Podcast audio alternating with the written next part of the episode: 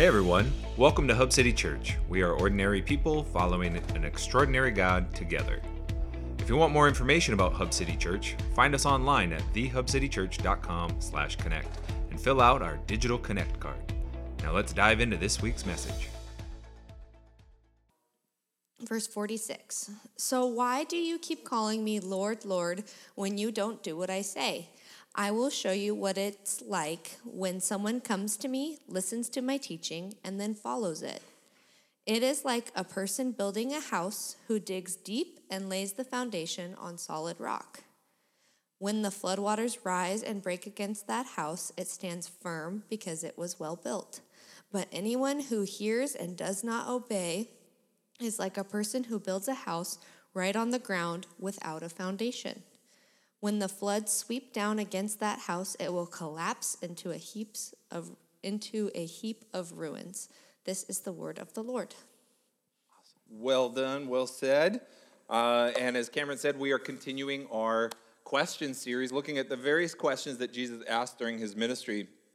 He asked, we answer. And this one being, uh, Why do you call me Lord when you don't do what I say? And he's asking this question to say, are you going to make him the Lord of your life, the king of your life, the person in charge of your life? And uh, with this idea of kingship in this theme and this question, it got me thinking about the current event of King Charles and his coronation. Who, who was bold enough to wake anybody break, wake up at 3 a.m. to watch the coronation? No. Okay. Did anybody watch it on DVR? Oh, couple hands. How many of you read about it? Watched a video of it, saw some news coverage about it, scrolled past it on Facebook. How many of you couldn't give a rip? We are independent of England. Forget them. 1776. Yeah? Fourth of July. Remember it, Sean. This moment in our current events may not matter to some and it may matter to others more.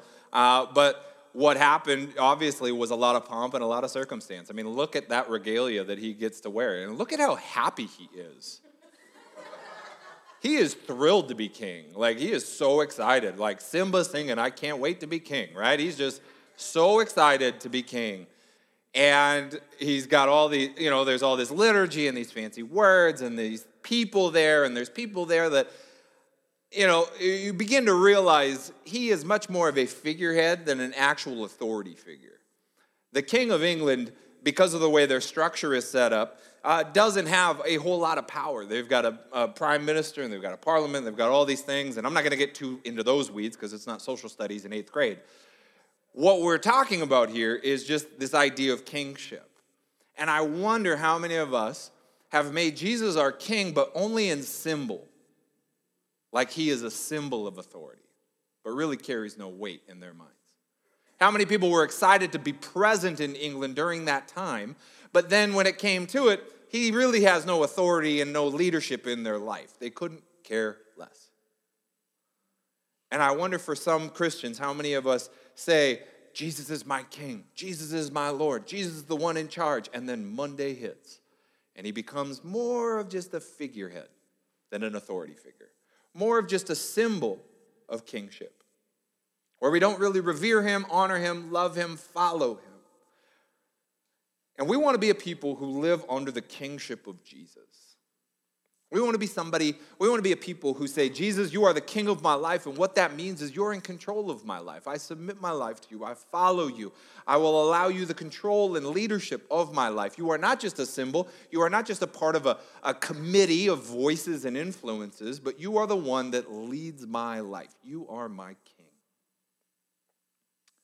And so this morning, we're going to see what it means to honor Jesus with our obedience. That when I obey Jesus, I'm actually honoring Jesus. We're going to talk about how that obedience uh, can build our faith. It's not just about compliance, it's not just about following the rules and checking boxes. But when I obey Jesus, I'm actually building my faith. And doing so, I'm developing a lifestyle of obedience that will build a faith that can endure a lifetime. I don't want a momentary faith, I don't want a hyped up faith. I don't want a Sunday morning faith. I want a life and a faith that will endure for a lifetime. That's what it means to put Jesus as the king of your life. To have a faith that can endure for a lifetime. And, and to feed that endurance, we need to develop a lifestyle of obedience. And Jesus asked this question Why do you call me Lord if you won't do what I say? He's looking at the crowd of people that surround him. He's talking to all of these people that are following him from town to town and place to place and meal to meal and all of these things. And saying, Oh, Jesus, you're Lord, you're King, you're amazing. And it's this reverent term to say Lord, King. It's like saying sir, right? Does anybody ever say sir or ma'am to you when you're at like a fast food place? You're like, whoa, hey, that's really, I mean, it's McDonald's, man. Just calm down. Here's your fries, sir. Thank you. But they're coming to Jesus and saying, Lord, Lord. There's this repetition that just continues to amplify the significance and the reverence that's taking place. Sir, Sir, King, Lord, Jesus, teacher, ruler of my life. And he's looking at them and he sees this discrepancy and he's pointing out this discrepancy to say, You say I'm the Lord of your life, but your actions aren't following that. Your heart is not connected to your words. Your talk is cheap compared to your actions. And Jesus is pointing out this discrepancy and saying to be a Christ follower, to be a Christian, is more than just going to church. It's more than posting verses on our Instagram. It's more than putting a bumper sticker on our car that says Hub City Church. Being a Christian is, is meaning I'm following Jesus. I am a little Christ. That term Christian is just a smaller Christ a little representation of him. But I'm becoming more and more like him. To be a Christian is to say, I am allowing Jesus to be the teacher of my life, and I am the student. I'm going to be under his tutelage, under his teaching. I'm going to be shaped and molded by him. You ever had influential leaders and teachers in your life that shaped you and molded you and imparted things into you? Well, that's what Jesus is doing when we say, be the king, be the teacher, be the ruler, be the, disciple maker of me. Discipleship is this process of becoming more like Jesus and being his student. And it begs the question basically, Jesus is looking around the room saying, You want to be my students, you want to be my apprentices. Well, what kind of student doesn't listen to their teacher? What kind of student doesn't do what the teacher says? And I can answer this question with firsthand experience because I've been a substitute teacher this year. What kind of student doesn't listen to their teacher? A lot of them. As a substitute teacher, you have no authority. You come in, you write your name, Mr. Nault, and they're like, Mr. what? Mr. Nault. How do you say it? Mr. Nault. It rhymes with salt. Move on. Mr. Here we go. they're teacher, teacher, right? Teacher, teacher. And they call you teacher, they call you Mr., they call you sub, right? Oh, we got a sub today. I got this, this title, but there's no authority to it because they don't do what you say. You say, hey, buddy, because I don't know their names. I look at the roll sheet. Hey, buddy, you're not supposed to be seated here. Seated here. You're supposed to be over there. Because your teacher's so smart, she gave me a seating chart with your picture, and you don't look like this kid. You belong over there. And they look at you and they're like, so? And then I go over to this kid and I'm like, hey, buddy, we're on our Chromebooks doing math. What are you doing? Looking up YouTube. Fantastic. Great. Because I'm a sub. I got no authority. What am I going to do? Take away recess? I had one teacher that was just like, don't burn it down. Just don't let them burn it down. You're a sub. Just get through the day. I'm like, okay, cool. High bar. But it's it's because they can say, teacher, teacher, Mr. No, blah, blah, blah, blah, blah. But I got, I got no authority. I got no leadership in their life. I don't blame the kids, right? I remember being a fourth grader and a sub would come in, like, day off, right? I was that kid, okay? So I am not, this is not a, a, criticism of the public school system or teachers or young people. I was that kid that they were like, John, be quiet. John, stop talking. John, you're not funny. John, oh. I was that kid. So I see these kids, and I'm like, okay, I, yeah, I get it. I have a lot of empathy and a lot of sympathy. But it, it, it informs this question that Jesus asked Why do you call me Lord if you're not going to do what I say? A lack of obedience shows a lack of respect. So when we say, Jesus, you're the Lord of my life, and we're not going to do what he says, we're really just giving him a title that's very empty and very hollow. And I wonder how many Christians today are making Jesus a substitute teacher of their lives. That's not the relationship that Jesus came to bring into us. He didn't come to establish a substitute teacher type role like, hey, if you want to follow this, go for it. It's, I came to lead you, I came to be your king. And when I obey my king, I honor my king. Obedience is not a bad word, and we sometimes in our culture view obedience in such a negative connotation. Obedience, man, when I obey my king, I, I am honoring my king. I'm honoring Jesus. But what does Jesus tell us to do? Sometimes if we're in church for a long period of time, that idea, or if we haven't been in church for a long period of time, that could be a kind of ambiguous question. Like, you're not doing what I tell you to do. And we're sitting here like, I'm 2,000 years later, man. What does Jesus tell us to do? And, and I thought about that idea. What does Jesus tell us to do? And I categorized it into these two, two uh, columns, if you will. I, I, I see Jesus is setting limits and he's calling us to take leaps. And of course, they alliterate, so I just love that stuff. But they set limits. Jesus Think about all the things Jesus does to set limits in our lives, to set boundaries, to set parameters, create some rules to live within. And this is the part that most people think of when they think of Christianity is they think rules, boundaries, limitations. And think about all the things that Jesus teaches people to do, right? He says, don't commit adultery, don't let lust rule your life. What is he doing? He's setting a limit.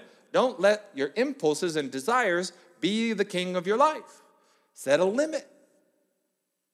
When he says to teach, uh, when he teaches us on Sabbath and taking breaks and stopping, what is he doing? He's saying, set a limit to the way you use your time.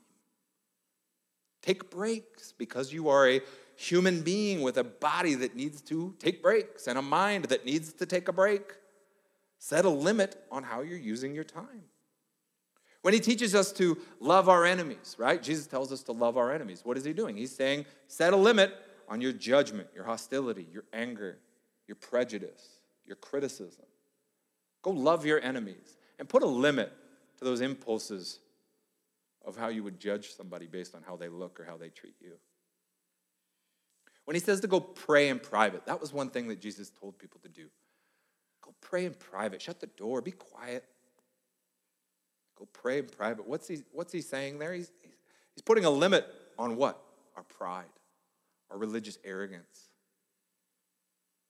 He's setting a boundary for how our spirituality can be uh, able to flourish and more wholesome and more holistic, in that it's not about pride and ego and greed, selfishness. When he says don't steal, he's putting a limit on our materialism and our greed and our love for money, isn't he? Living within these limitations, living within these boundaries, living within these parameters because Jesus doesn't want our lives overrun by circumstances, impulses, desires, instincts, fears. Those things can rule our lives, can't they? Circumstances, anybody? Impulses, instincts, sin. Ever feel like sin rules your life? No one's nodding or even raising a hand, so we'll just say yes. Fear ever rule your life? And so Jesus teaches us and tells us to live within these limits. So, in a world where we feel out of control, in a world where you can't control people, circumstances, or God, right? How many of you control people? You can't control people. Circumstances, can't control them. God definitely can't control. In a world where we don't have control, these limits teach us to control the one thing we can ourselves and how we engage with that world. He's setting limits so that you can begin to develop a faith that is grounded and connected to Him. Because those limits will keep you grounded within yourself and with Him in a world that you can't control, you will develop a self control, which is a fruit of the Spirit. Jesus will also tell us to take leaps. So, some of us this morning are being reminded of maybe limits that we need to set, but others, you're going to be challenged this morning to take a leap, a step. You're going to jump out of your comfort zone. Jesus is going to push you and prod you and challenge you and say, let's take a leap. Think about the moments with Jesus that he challenges people to not just set limits in their life, but says, let's get out of your comfort zone and take a leap with me. When he meets some fishermen on the shore and he says, drop everything, come follow me, he's not setting a limit. He's saying, take a leap. Take a leap into the unknown. Leave the familiar. When he meets the rich man and this rich guy comes and wants to be in heaven, wants to be close to God, wants the kingdom of God in his life, Jesus challenges him to take a leap. He says, Sell everything you have and come follow me. Give it to the poor. Take a leap by doing something radical. When he tells the, the disciples after the resurrection to go into Jerusalem, Judea, Samaria, and to the ends of the earth to make disciples, what is he doing? He's challenging them to take a leap. Take a leap into your city. Take a leap into your region and your community. Take a leap into your enemy territory of Samaria. Take a leap to the ends of the earth to boldly go and make disciples. That's a leap. He encounters a paralyzed man lying on a mat. And he says, Get up, your sins are forgiven. That's a leap, isn't it? The guy's been paralyzed his whole life. And Jesus says, Get up. And he does leap, literally. But he takes a step of faith, a leap of faith to say, Jesus will show up and heal. Jesus tells Peter to have a meal with a Roman soldier, which crosses, cro- crosses cultural boundaries. And he's saying, Will you take a leap to go across the social norms to expand the gospel and meet with this guy? In Acts chapter 9, Jesus tells Ananias, I want you to get up, leave your house, and go pray for this guy named Saul. He's going to show up in the town. This guy Saul, he's one bad seed. He's been persecuting the church, he's been killing Christians, but I want you to pray for him. And I want you to take a leap and trust that my plan is better than your plan. You see, Jesus doesn't just set limits on our life for good, he also, at times, will challenge us to take a leap into the unknown and into the unfamiliar and into the things that will challenge us and, yet require us to stay tethered to Him. Because I've got to learn to trust in Jesus in those moments more than I trust in myself, my education, my capacities, my, fami- my familiarity. I've got to learn to trust Jesus. If you're challenging me to take a leap, you're going to be with me on the way down. You're going to be with me on the way out, whatever that leap is. You're going to be with me when it's uncomfortable. Do what Jesus says. He's going to challenge you to set limits and take leaps. And I, this question, I've been thinking about it. Why do you call me Lord if you're not going to do what I say? Why do you call me Lord if you're not going to do what I say? And I, I, I immediately would start and, and just want to just dig in on this idea of like, it's all about obedience, it's all about doing what Jesus says. And, and, and we could just kind of hammer down on this idea of like, this is about surrendering control and our autonomy and our, you know, giving those things up. And we're going to honor Jesus by doing what he says.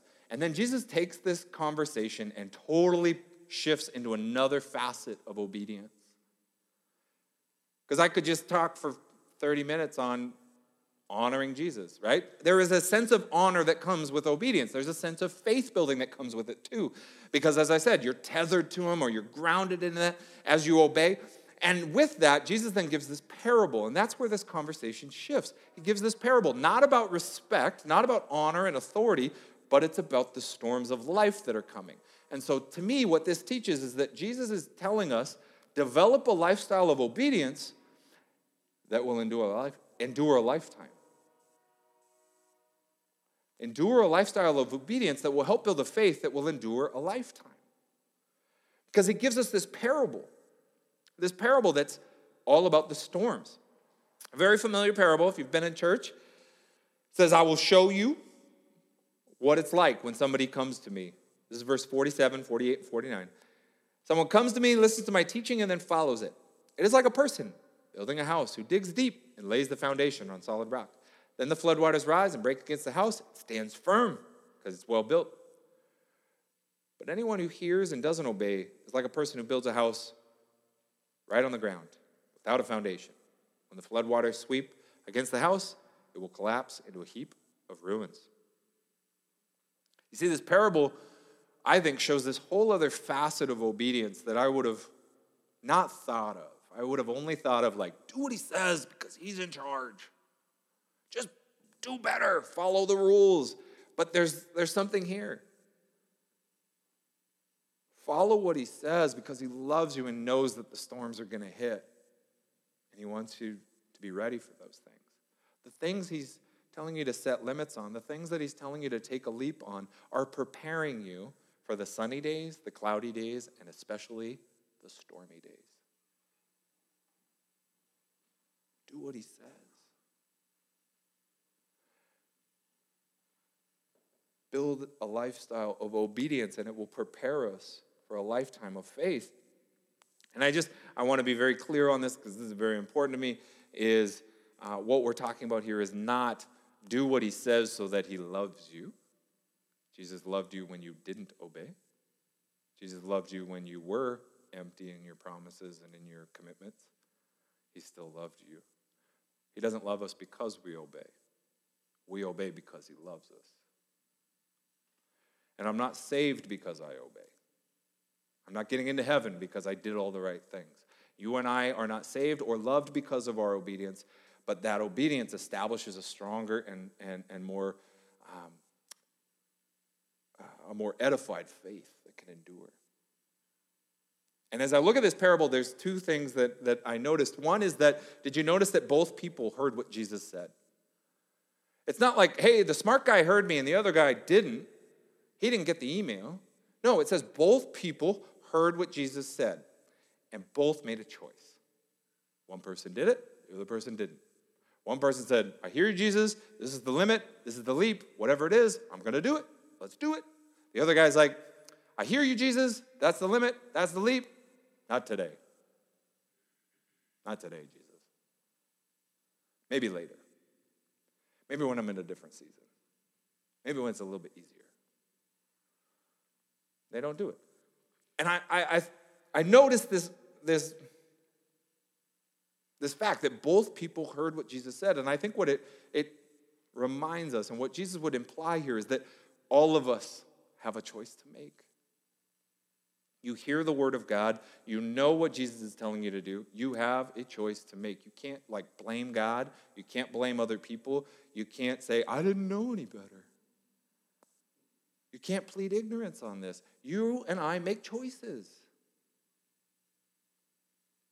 We make choices. And I've known this parable for so long, and I'm sure many of us have heard this parable many times. And, and I, I, thought about it this week, and I thought, for the first time, I thought about this. Why would the guy ever build on the sand? Like, why would you ever do that? You ever thought about that? Like, Jesus gives us this fictional parable, but he gives this idea of this guy builds on rock and this other guy builds on sand. Like, why in the world would you ever think, like, that's a good idea? I'm gonna do that.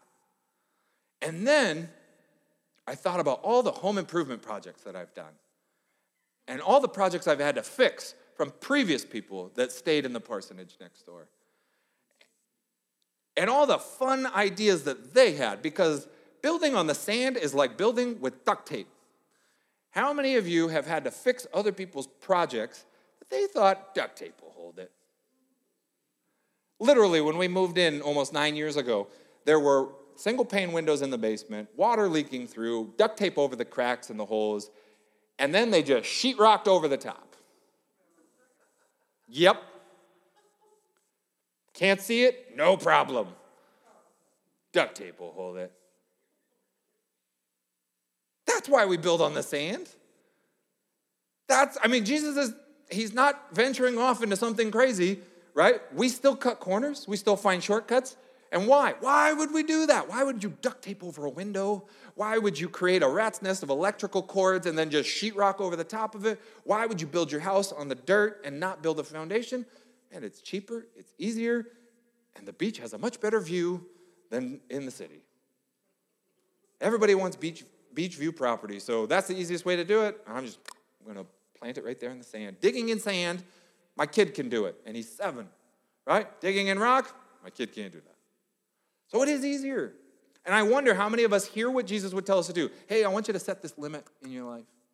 I want you to try this. Hey, I want you to take this leap of faith. And we're like, mm, it's cheaper for me not to do that. It, right? It's cheaper to not be generous.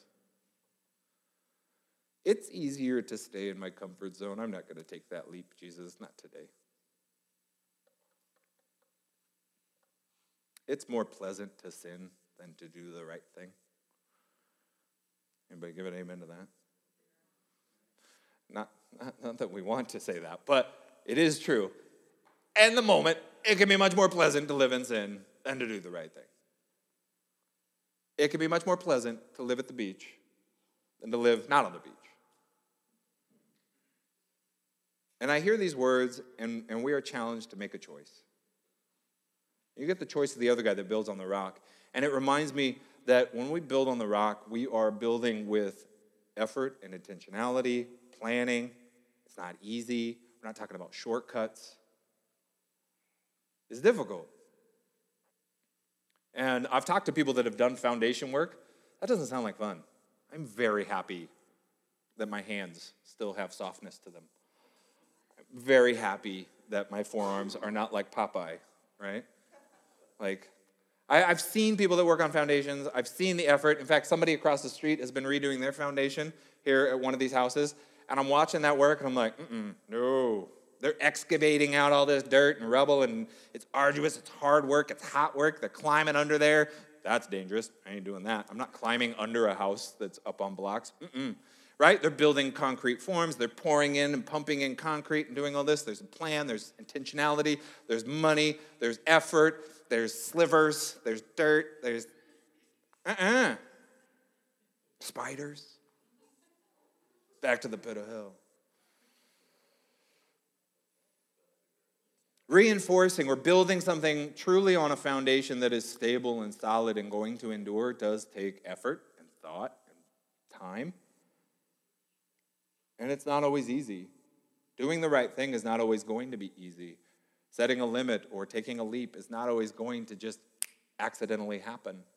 I don't know if people accidentally follow Jesus. We intentionally obey. We plan, we think about those things. And yet, Jesus is giving this illustration to say if you will develop a lifestyle of obedience, it's not that I'll love you more. It's not that you get into heaven. If you would, if you would develop a lifestyle of obedience, you will develop a faith that will endure. Because he says to both of them, the storm will hit. Both of them experience the storm, don't they? Both of them have a choice. Both of them hit, are hit by storms. It's not the good guy that's hit by the storm and the other guy that's just like, hey, it's sunshine, right? They're both hit by storms. All of us are going to be hit by storms in life. What kind of faith have we been building and establishing so that it can endure those storms? Think about the storms in life, right? Not the literal, I mean, could be literal. Like we, we do have literal storms in life that, that can wreak havoc and sometimes decimate and ruin our lives. But, but more metaphorically speaking, what are the storms in our life? Let's get Pentecostal for a second. Just shout them out. What are the storms that you go through in life? Illness, death, loss, divorce, unemployment, debt. I had to think about what you said. Debt. What else? What else? What other storms in life? Broken relationships, conflict, parenthood. There are moments of storms. There are sunny days, and there are storms. Life change. How about that? Sometimes moving, watching your kids grow up and move out. I was talking to one family afterwards, their, their kid is getting married soon. And as much as it's a celebration, it's this life change. So it feels a bit stormy as well as they're processing all of that. Job change, geographic change, family change. Unexpected things happen. These storms will hit the obedient and the disobedient.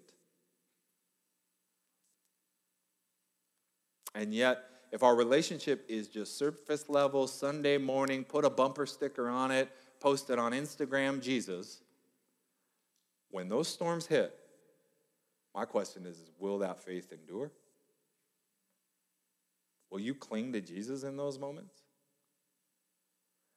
Because what Jesus is describing is a faith that is only surface level. It has not reached into your heart and transformed you from the inside out. It is not something that has changed the way that you see those storms and see life and see your priorities and see your values and see eternity a, a, love that has so changed the way that you view even obedience that it's not about just being compliant. It's not about losing control and autonomy. It is about, I love my Jesus so much. He is the king of my life, and I'm going to get through this storm, and I'm not alone because who's with me in that storm?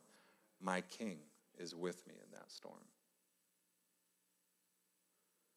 That obedience that we're talking about prepares us for the sunny days, the cloudy days, and the stormy days.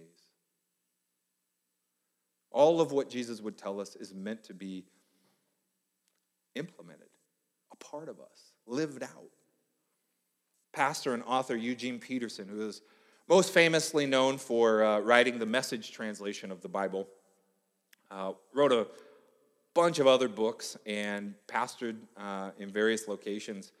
And he wrote this book called A Long Obedience in the Same Direction. Great book on just following Jesus for the long haul. Like if this if this morning is scratching an itch that you've been feeling, Amazon this book right now and, and start picking it up. Um, it, you're going to feel like you're just sitting at Starbucks with Eugene.